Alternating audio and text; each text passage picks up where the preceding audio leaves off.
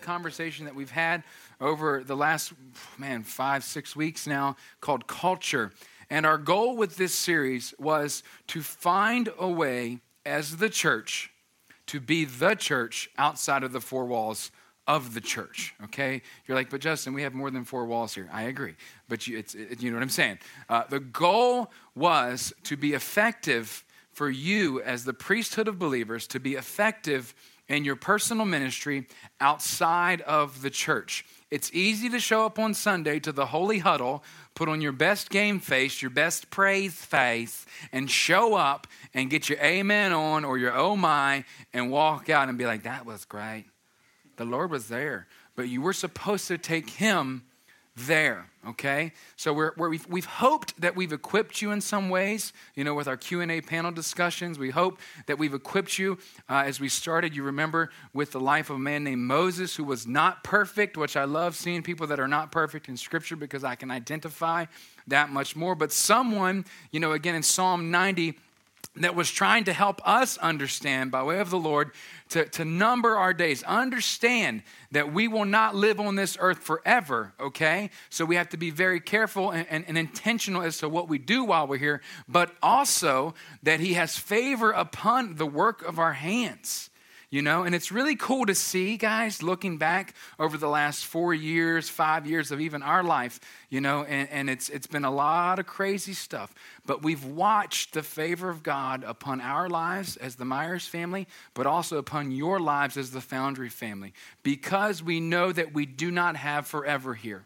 And we want to make a difference, and we want to be selfless versus selfish. So we got that understanding with Moses as he helped us understand, you will not be here forever. Make sure that you work hard to forward this message, this good news message, okay? But also, we understood that when things are tough and rough, that we have a stronghold, a fortress that we can run to, Psalm 91, that we can run to the Lord, that he is our safe place in the midst of struggle. And then it was great because Noah came, missionary to Tanzania, him and his wonderful family, and helped us really begin to get a good understanding in the book of Romans from the life of Paul as to how we are supposed to cross culture without crossing culture, right? That we're supposed to be cross-cultural, that we're supposed to go places to folks that we've never been before within this culture right here, okay, but not cross them simultaneously, okay? So it's just being open and aware and alert as to what's going on around you, so important. And then again, we did our Q&A discussions that were great as well. So now we find ourselves at the end of a series, you know, and I love the conclusions of conversations, but sometimes it's bittersweet because I enjoy talking about these things a lot with you. I enjoy conversing with you about how we make a difference in our community. It's important to me. But my thought process goes to this thing, how do we make this last, right?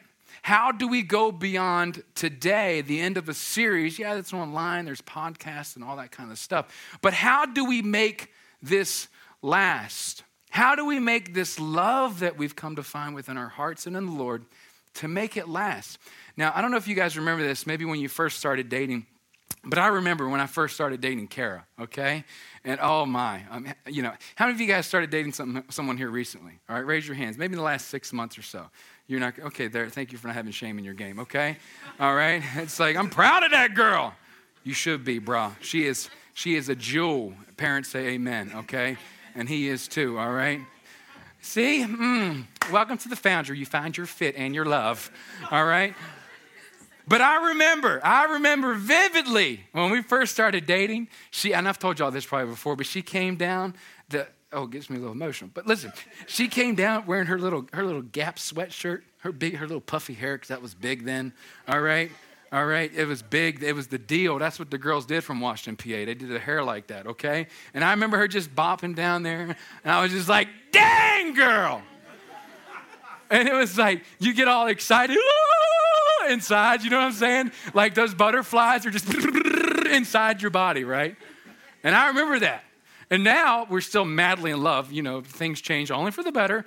But it's like we fall asleep on the couch sometimes and I look over and I'm like, yeah, she's fine. And then we wake up and then we don't even say anything. We just go into bedroom and just like lay down because I know the love is good. Ain't got to worry about it. We're fine. But don't you remember how you just want to make that stuff last forever, though? You're like, inside again. You know what I mean by that? We think about this as we want to impact culture. How do we not forget the love and the compassion that we've developed for them as we've gone through hard conversations like we have as a church, as a family? You know, how do you continue to love people and make love last that is different than you, you know, that you don't agree with, that you don't understand? How do we continue to do this? And it's really cool because Paul talked about this in detail. And we started this conversation with Noah and Romans 12, but we're going to continue it later in just a couple minutes. He talked about this in detail, and he put it in a simple sentence. But what I want to do first is make sure that we understand, why was he writing this letter to the people, to the church of Rome? Why was he writing this letter about this three Christians love kind of thing? Why was he talking about this? Because, see, these were these first century Christians that out of Pentecost went and started this church down in Rome, and you got these Jew and you have these Gentile folk, and Gentile just means non-Jew. So you got like this chosen people in society's eyes, and you got these people that aren't good enough in society's eyes. You see what I'm saying? And he's like, okay, we've got to bring this together and keep the church moving forward kind of thing. So he writes to them. And what he tries to do, and he boils down this message in this letter, that's what Romans is as a letter. They call it epistles. That's the church word. But it's a letter that he wrote because he was trying to introduce himself before he got there. Okay? Wouldn't that be nice if somebody did an introduction before they get there versus they show up, you know, you're cooking dinner or something like that. They didn't call you. They didn't tell you they were coming. They just show up. Well, Paul is trying to tell them that he wants to be with them and come and visit them and do life with them, but he wants to make sure they know some things about himself first. And one of the things he wants to make sure is that he sets the context, Romans 5:1. Therefore, since we have been justified through faith, we have peace with God through our Lord Jesus Christ. He says, our Lord Jesus Christ. He talks about all of us, Jew, Gentile, everything across the board are the same because of the faith that we have in Jesus Christ. Okay?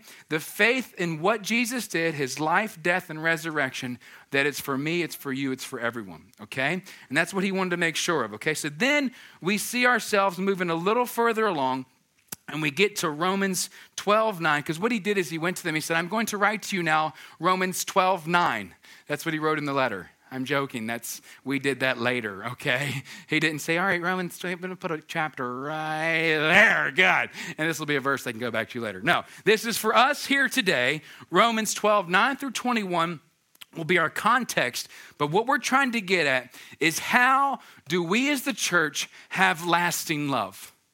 Love that lasts. When Kara walked down the ramp between those two dorms, her little bobbling self with her big hair and her little Gap sweatshirt, and I said, hello, it's me, you know. That was it. How does that last? Romans 12:9 through 21. He simplifies it pretty easily here with the first verse saying that love must be sincere.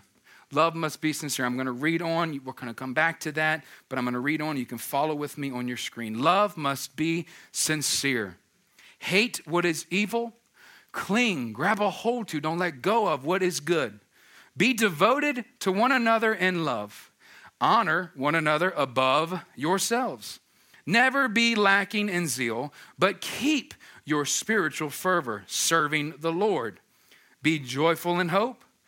Patient in affliction, faithful in prayer.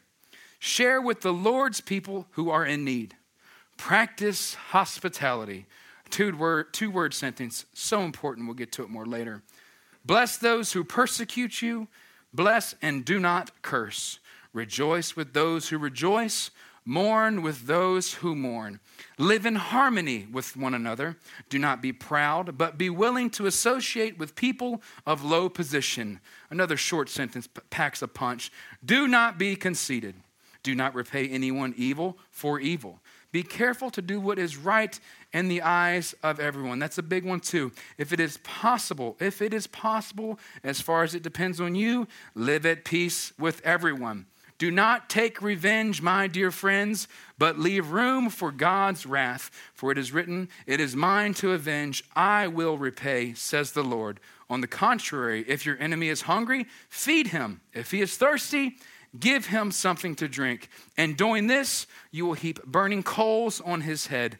Do not be overcome by evil, but overcome evil with good. And here we see a big, major part of this letter that he wrote to these folks, that he wants to express something very important, and he starts it in a seemingly small and insignificant way, saying that our love must be sincere. How will love last? How will you get the inside beyond today, beyond the series or putting the podcast back on? How do you feel lasting love for those in your community? How will we remain in this love? And you see that if our love is sincere. That's what Paul is saying. I know it doesn't seem like a lot, but love being sincere, okay? So what we're gonna do is we're gonna look at how we remain sincere in our love with a few points that I wanna share with you, and then we're gonna share communion together in just a moment, which we're really excited about, okay? So how do we remain sincere in this love? You see that, Romans 12:9, it must be sincere. How do we do it? Romans 12:13 makes sense of this, but the first thing we have to do is have a hospitable heart. How do we remain sincere in our love? How do we keep that love going forward? Having a hospitable heart. Romans 12:13 is the verse, but the context starts at 10. Be devoted to one another in love. Honor one another above yourselves, never lacking zeal, but keep your spiritual fervor, serving the Lord. Be joyful in hope, patient in affliction, faithful in prayer. Share with the Lord's people who are in need. Practice hospitality. I don't know about you guys, but sometimes it is hard to be hospitable, isn't it? Are you feeling that? Because when you look at this context of Scripture, so you see being devoted to one another in love, man, sometimes I don't want to see anybody, right? Honor one another above yourselves. You want me to get low? You want me to get low? I'm not feeling that. I don't want to put somebody above me. I want to be the chief. I want to be on the pedestal. I want to be on the stage. Are you getting what I'm saying here? Never be lacking zeal, but keep your spiritual fervor, this spiritual fervor that is connected to serving the Lord, not a spiritual fervor that is about you being on the pedestal or you being on the stage, but you taking a lowly position of servanthood. And that's how Paul even started the whole letter, a servant of Jesus Christ. That didn't make sense to people for a Roman to say that I am a servant because he is a free man. But yet he says, even I subject myself. Okay, even I come up under Jesus' rule in this way, and I am a servant, okay? Being up under, how about this? Be joyful in hope. Have you ever had hope deferred? You ever felt like your hope wasn't being realized in life? You know, hope deferred makes the heart sick. That's what Scripture tells us. You feel like it's just like this never going to change. But how do you conjure, if you will? How do you build up? How do you create joy in the midst of a hopeless situation? You got to go to the one that your joy is found in, right? It's so important. And people are watching the way you respond when your hope is dashed and when you feel as though there is none there. Patient in affliction. Okay, how many of you are patient? Raise your hand if you're a patient person. God bless you. Everybody else, welcome to my world. We're together, right? Raise your hand if you're not patient. It's a cloud of witnesses. It totally is. All right? It is so hard to be patient, let alone in the midst of affliction. You know, my brother, he was sweet when we were kids. He would like mess with me and just flick me like this. Okay, is it starting to hurt yet? Okay, because he was making me stronger. All right? Do you feel the affliction yet? Are you feeling it yet? It's starting to hurt, right? Okay. Did you feel like you were patient right then, or did you want to punch me? He said, I wanted to handle you, okay? I was going to handle you. The ministry of the laying on of hands, okay, was about to happen up in here. You're gifted. Come on, somebody, all right? But faithful in prayer, man, you're petitioning, you're asking God, come on, God, but still being faithful to pray. All of these things build up to someone that is hospitable. Why? Because hospitality looks like you welcoming in somebody that you wouldn't typically entertain. Can I give you a slight news flash? When we change places, we're going to have to change how our faces, that was fresh off the, respond to what we see around us. If you see homelessness come into your church, you say, smack the seat beside you and say, come on in. You see what I'm saying by this? It's us having a generous attitude toward others. That's what it means. A generous attitude towards others, welcoming people in such a way that you wouldn't typically welcome them in. Does it make you feel uncomfortable? Can I get an amen? Yes, it does. Have you experienced it that way? Have you experienced homelessness? Listen, I'm confronting it myself within my own heart. How will we handle that? How will we handle if a drug addict? How will you handle if a prostitute walks in and she is wearing prostitute garb? What will you do? You will be hospitable. Come on in and sit down. Please sit next to me. I am so glad you're here today. I am so excited that you came to the Foundry, the best place on earth. You're a part of the family. You don't even know it yet. Hospitality. Are you with me? Being hospitable is so important because you may only get one opportunity to do that. When you look in the Greek, it says love to strangers. Now, my mom and I, we have absolutely no problem whatsoever walking up to strangers, do we? Yeah, ask my kids, too. Does Dad have a problem? He's talking again, you know. Literally, that's what they say. He's talking again, all right? Yeah, family knows best, you know. And it's like, but I just love them. I don't know all your names, sadly. I'm really sorry. But there's a lot of you. And there was another service before you. But I still love you. I really do. It's weird. It's really weird. Because if you were to call me and I didn't know your name or your number, you're like, hey, can you come here and help me with this? Yep. You know, it's like, whoa, what happened? I love you. Right? That's what's so important about hospitality is giving love to strangers in that way. Not in a creepy way, but in that way. Second part, how do we remain sincere in our love? Keep conceit in check. Romans 12:16, rejoice with those who rejoice, mourn with those who mourn, live in harmony with one another, right? Do not be proud, be willing to associate with people of low position. Do not be conceited. I try to drill this into my kids' heads all the time. Mourn with those who mourn. Rejoice with those who rejoice. Rejoice with those, I'll say it all kinds of different ways. Why? How often are you intrinsically, completely happy for somebody else when they are blessed? #blessed by the Lord. Not very often. When somebody else gets the new house or the new car or the new shoes, just put it in your terms, whatever that looks like at your stage of life, What do you do? What happens, though, when somebody's parents pass away in a freak accident or someone loses a job or they lose income or they lose something? And they're in mourning. Do you go into mourning with them? See, our goal here is to not have a conceitedness is talking about having a highly favored opinion of oneself and putting yourself in that high position as well. It's this us looking to others first and entering into their struggle and their suffering with them so that we can help them get closer to Him. Living in harmony with one another. This was fun in first service, okay? You came into a worship environment where everybody was playing together. Wasn't that nice? Have you ever been in those situations, maybe like if you've gone to the orchestra? Anybody ever been to the orchestra before? Isn't that fun? Have you been there before they started playing together?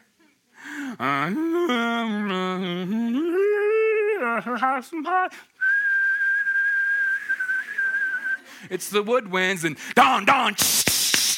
It's like, there's percussion, It's like, can you just get it together? That's what I'm saying in my mind, because I'm like, this is not harmonious. This is terrible. Then all of a sudden, oh, it all comes together. And you're like, yes, that's what I came for. See, in life, we're here to bring harmony, to get up in a situation and say, the woodwinds are out, totally, wow. Somebody got to do something here. Strings, you got to tune that up. You are redonkulous. Percussion, that's just racket. You know what I mean? Can we just, and then all of a sudden the conductor, he's like, and he just goes, little, tail things. He has those tail things. And he just goes, whew. And everybody's like, yes, somebody has control. And then he begins to create harmony. And in our lives, when we go up in situations, we're there. This is what it means to bring peace to a situation, to bring, order, to bring this, to help to construct, to plant a seed and help to till the soil even beforehand and then to water and to cultivate this. We're here to bring this to the world, but you can't if your opinion of yourself is too big. If all you see is you, you'll never be able to see somebody else in it. Okay? Third thing is this: how do we remain sincere in our love? We be a people of peace. I've already alluded to it a little bit. Romans 12:18 is the scripture that we focus on, but the context starts in 17. Do not repay anyone evil for evil. Be careful to do what is right in the eyes of everyone. If it is possible, as far as it depends on you, live at peace with everyone, right? Do not take revenge, my dear friends, but leave room for God's wrath. For it is written, it is mine to avenge, I will repay, says the Lord. On the contrary, if your enemy is hungry, go ahead and feed him. If he's thirsty, give him something to drink. And doing this, you will heap burning coals on his head, because he's just like stuck with this type of face, like, what just happened? See, our goal in this whole process, if it depends on us, is to bring peace to the place. If it depends on you, if it is or is not even your call in that space, you bring peace to that place. It's so important. When somebody does evil to you, what do you want to do? You start plotting, how may I get back at them? You know, you're like whiteboard session and this stuff in your basement. You know, you're like, no, I'm not evil enough. Option B, you know? Because what they did to me was so dang evil, there's no way I can give them that little bit. I'm really planning something great. You know what I mean by that? We don't repay evil with evil. We allow God to vindicate situations. We allow God to be the one that defends his kids. We went through one of the hardest seasons ever 12 years ago when I lost my father, okay? We had a son, our first child, and they asked us to come be at a church, you know, that 6 months later they asked us to step down from as youth pastors as we moved our family, did all this stuff, and they said, your service is no longer needed here, kind of thing. Do you think that was rough? Moving your family, new child, just buried your father. You know what I'm saying by this? Do you think that was a little bit tough? Do you think I was at a lot of peace here? Do you think I wanted to repay good for evil? Do you think I want to be like, oh, you're hungry? Here you go. You know what I'm saying? No, I didn't feel like doing that. Not at all. But I had a mentor in my life say to me, listen, God is your vindicator. God is the one that will take care of you in this. So you keep the right attitude. You bring peace. What did I do? I helped them transition in that church so that they could bring in a new pastor. And like Paul said, I dusted my feet off and peaced out, okay? And went to the best place ever after that for 7.5 years in Ellicott City, Maryland. If I didn't keep magnitude and keep the right heart in mind, that wouldn't have happened and we wouldn't have been here. See what I'm saying by that? Make sure you bring peace to the place. If you can, you do it as much as possible. Be a people of peace. Living at peace, again, that same idea of cultivating it, planting it, helping it grow, and then you can create harmony from that. So it's not like, it's like, oh, all right, are you with me? The conductor, the tails, peace, okay. And the last is this, and what we're going to do is we're going to transition here with to a time of communion so our worship team can come up. The last point that is so important, so very important, is extremely crucial for you to think about this morning and to remember. We're about to do something that is what we do in remembrance of what Jesus Christ did for us, okay? What is so important is this. How do we remain sincere in our love? How do you do it? There's a lot of things you got to look beyond to remain sincere, right? Are you with me? How does this happen? You remember your repentance. I remember my repentance in the process. You're like, what do you mean by that? Romans 12:21. Do not be overcome by evil, but overcome evil with good. You know, I think about Paul in this situation. This is so important. They're going to start handing out communion. So if you start seeing it come down the rows, just take it and pass it down and just keep it going, okay? How do we do this, okay? Thinking about Paul. And I think about the life that Paul had before he was Paul. His name was Saul. Do you remember that? I don't know if you've read that before or know anything about that, but we hear about it in the book of Acts. This is what began to happen after that day of Pentecost, and the church began to grow, and people began to catch wind of what God was doing. And there was this man named Saul then that was known as someone who was persecuting the church, which means he would be someone that would come up in this space and ask every single one of you, are you a Christian? And if you said yes, he would put you in the truck and take you to be persecuted, to die. That was who Saul was. Well, he was on this road to Damascus doing just that, breathing murderous thoughts, right? Like it was his breath. It was who he was. He was a murderer. He was trying to just kill and annihilate Christianity because he was a good Jew. He didn't want anything to mess up Judaism. They want to mess up what was going on and what they've had going for so long that this Jesus guy was coming in to ruin. So what happened to him on that road? What happened to him is Jesus appeared and then he was blinded. He was blinded by the light in that moment so that he could not see anymore. Simultaneously, God was doing another work in a man's heart named Ananias. And what he was doing there, he was saying, look, something just happened to Saul. And I was like, hold on, you're talking about Saul, the persecutor, the one that is trying to single-handedly take out the church, if you will. He's trying to cut us off at the feet so that we can't move forward. Yeah, Jesus appeared to him and is changing his life. He's turning himself around through Jesus. He's repenting of his wrong. So what I need you to do is help in the restoration process. That's not fun, is it? God changes somebody's life in your sphere of influence. And sometimes we don't want to be a part of the restoration.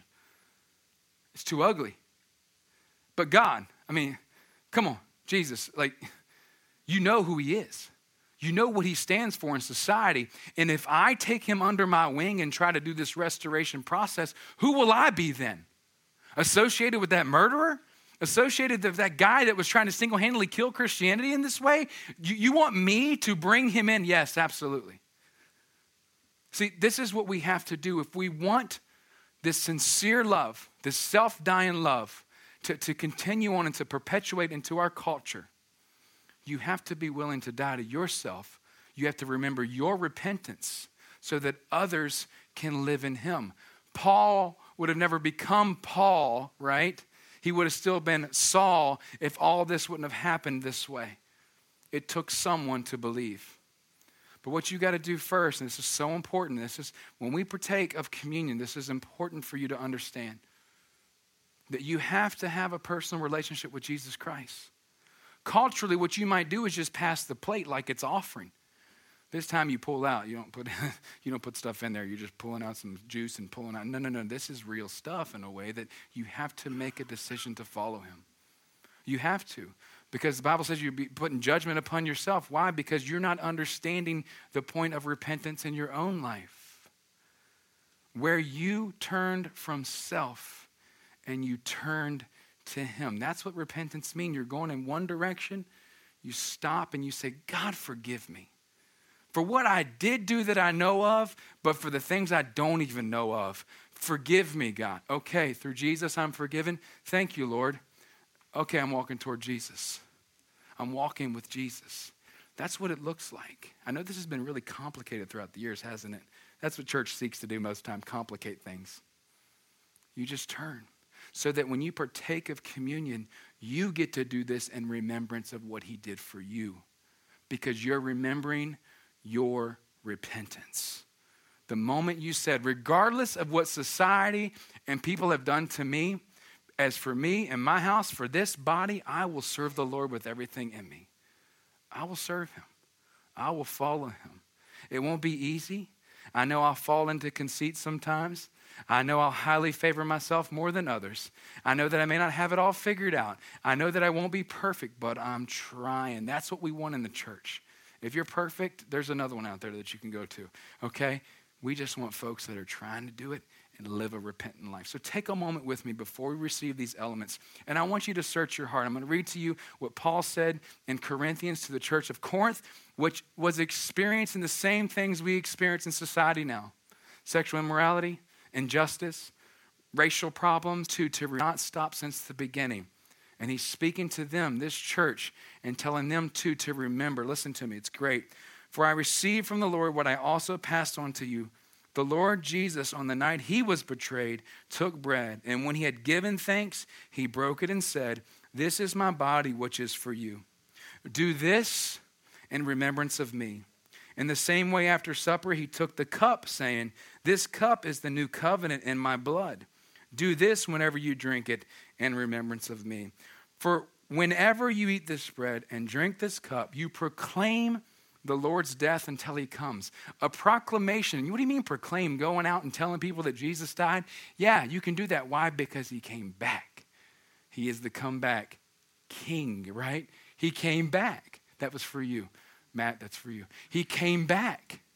So you can go out with hope and proclaim his death because of what he helped happen in your life, okay? What he helped make happen in your life. So then, whoever eats the bread or drinks the cup of the Lord in an unworthy manner will be guilty of sinning against the body and blood of the Lord. That you're not taking it for granted. You're using it for what it means in your life, okay?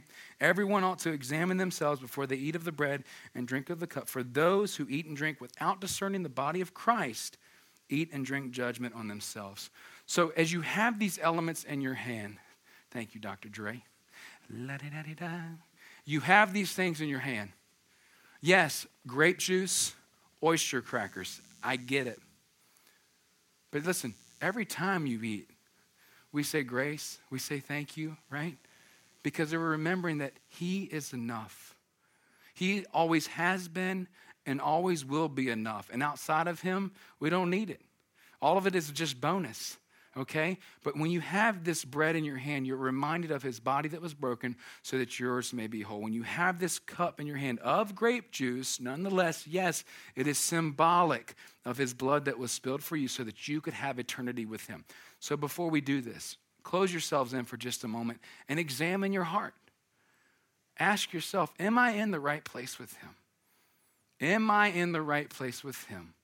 Is there sin that I know of or even that I don't know of in my heart? Right now, I ask for forgiveness. I repent once again. I remember my repentance. Maybe today's the first time you're doing that. And I turn to him. Lord, we thank you for this opportunity to identify with your broken body and your spilled blood, that we have a chance to be redeemed. But not just for us being redeemed, but we can also be redemption for others. We thank you for that, Lord. We thank you that we have salvation, that we can repent, that we can ask for forgiveness, and that we can walk with you. Though not perfect, we still get to walk with you. We love you and we thank you. In Jesus' name. So take this bread in your hand. And what I want you to do is you begin to take this bread today, not yet, but when you begin to take this, I want to gather it for you to your heart and mind and to the form of a small prayer. What does God need to put back together for you? Where is your body broken? Where are you, your mind, body, spirit broken that he can heal today? Okay? What is it that you want him to do in your life? You know, it's not a selfish desire. It's talking to your Father. What do you want him to fix and to put back together? Because as we crush the bread in our teeth, we're reminded of his body that was broken so that we may be whole. All right?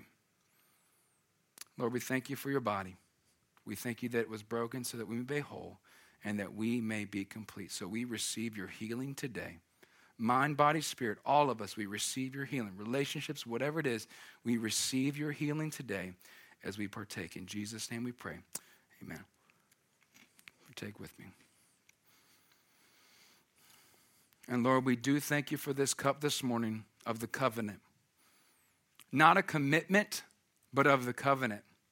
Not an agreement, not a handshake, not a conversation, but the covenant. A covenant that was written with your blood. The blood of the sacrificial Lamb of God, the once and for all sacrificial Lamb of God that died for our sins. That every day as we continue to walk, we ask for that forgiveness. As we walk with you, we continue to turn toward you. We continue to walk with you and we remember our repentance. We remember the day that we began to walk with you. God, we thank you so much that we are in relationship with you and that we have eternity with you. We partake together in Jesus' name. Amen. So as we conclude this service together this morning, I want you to stand with me. And if you haven't had reason before to worship, you do now.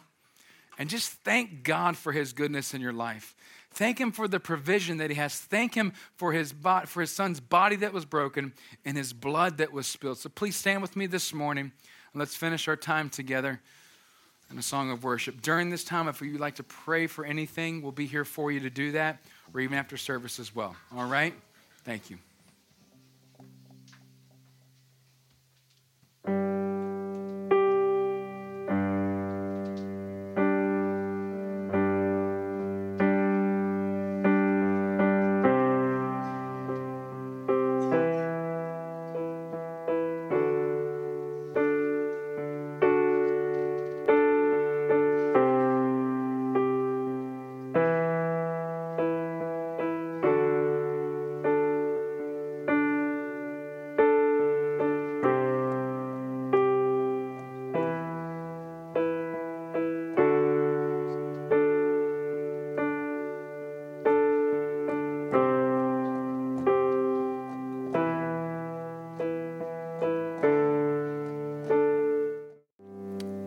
Ezekiel 37, the valley of dry bones, the hand of the Lord was on me, and he brought me out by the Spirit of the Lord and set me.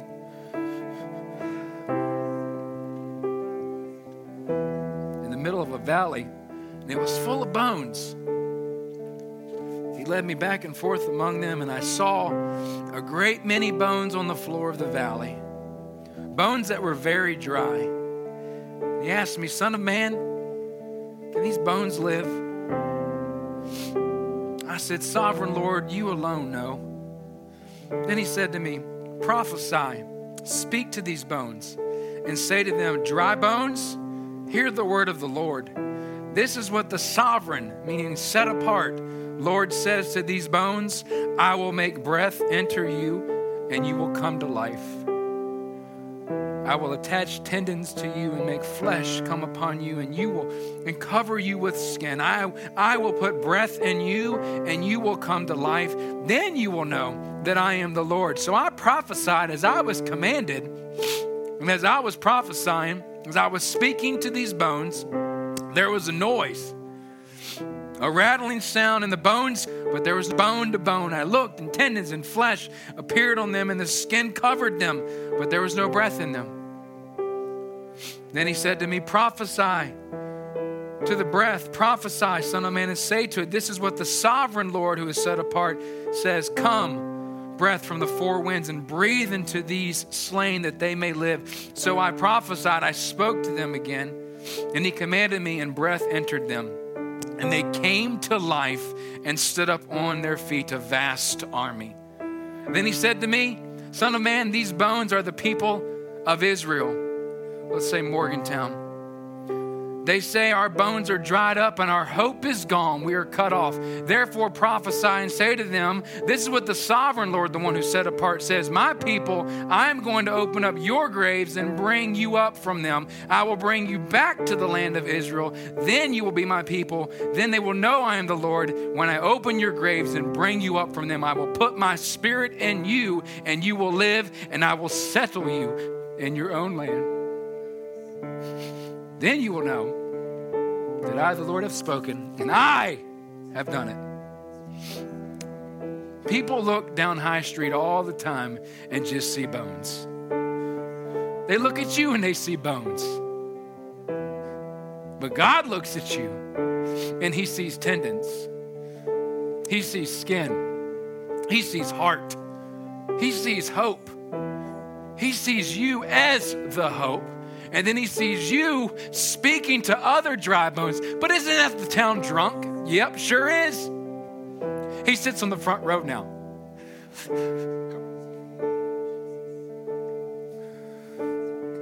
"Wasn't she caught up in prostitution?" "Absolutely." Third row, loves hospitality, serves every Sunday. "Wasn't that that person that suffered with their sexual identity for years?" "Sure did." Spoke life, and now they have life. You're the church. He's putting you in a place where you can breathe and speak life into others, but you got to choose to do it. You may be the only person holding back full restoration in somebody's life. That should be sobering. That should be convicting. Because if it's my problem, I'll be honest with myself and where I screw up and get through it. You do the same. Because God is moving us.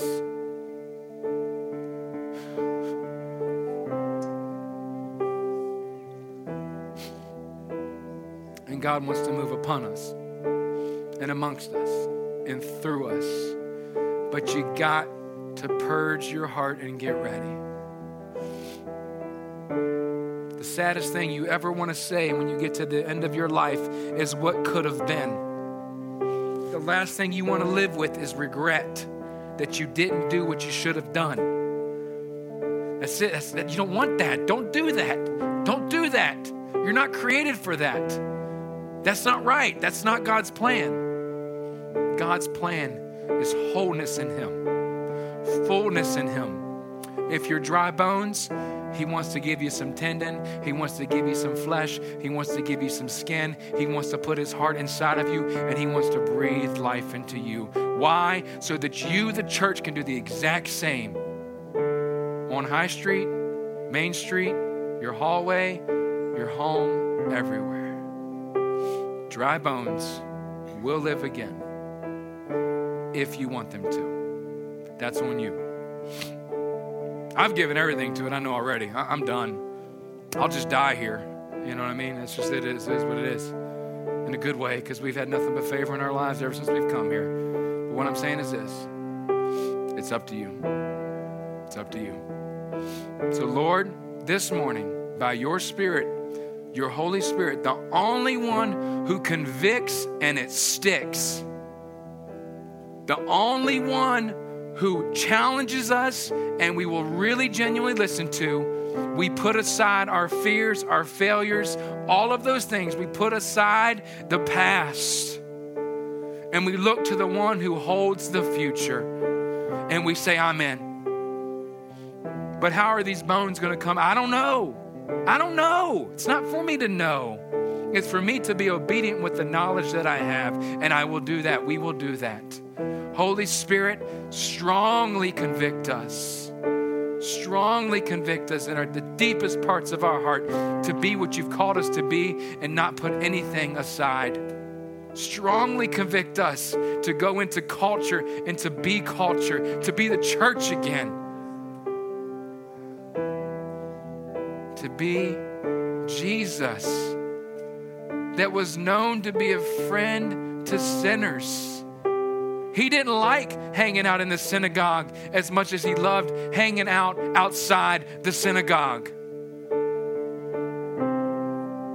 Synagogue was not the place for him. Sitting across the table from the sinner was where he was supposed to live.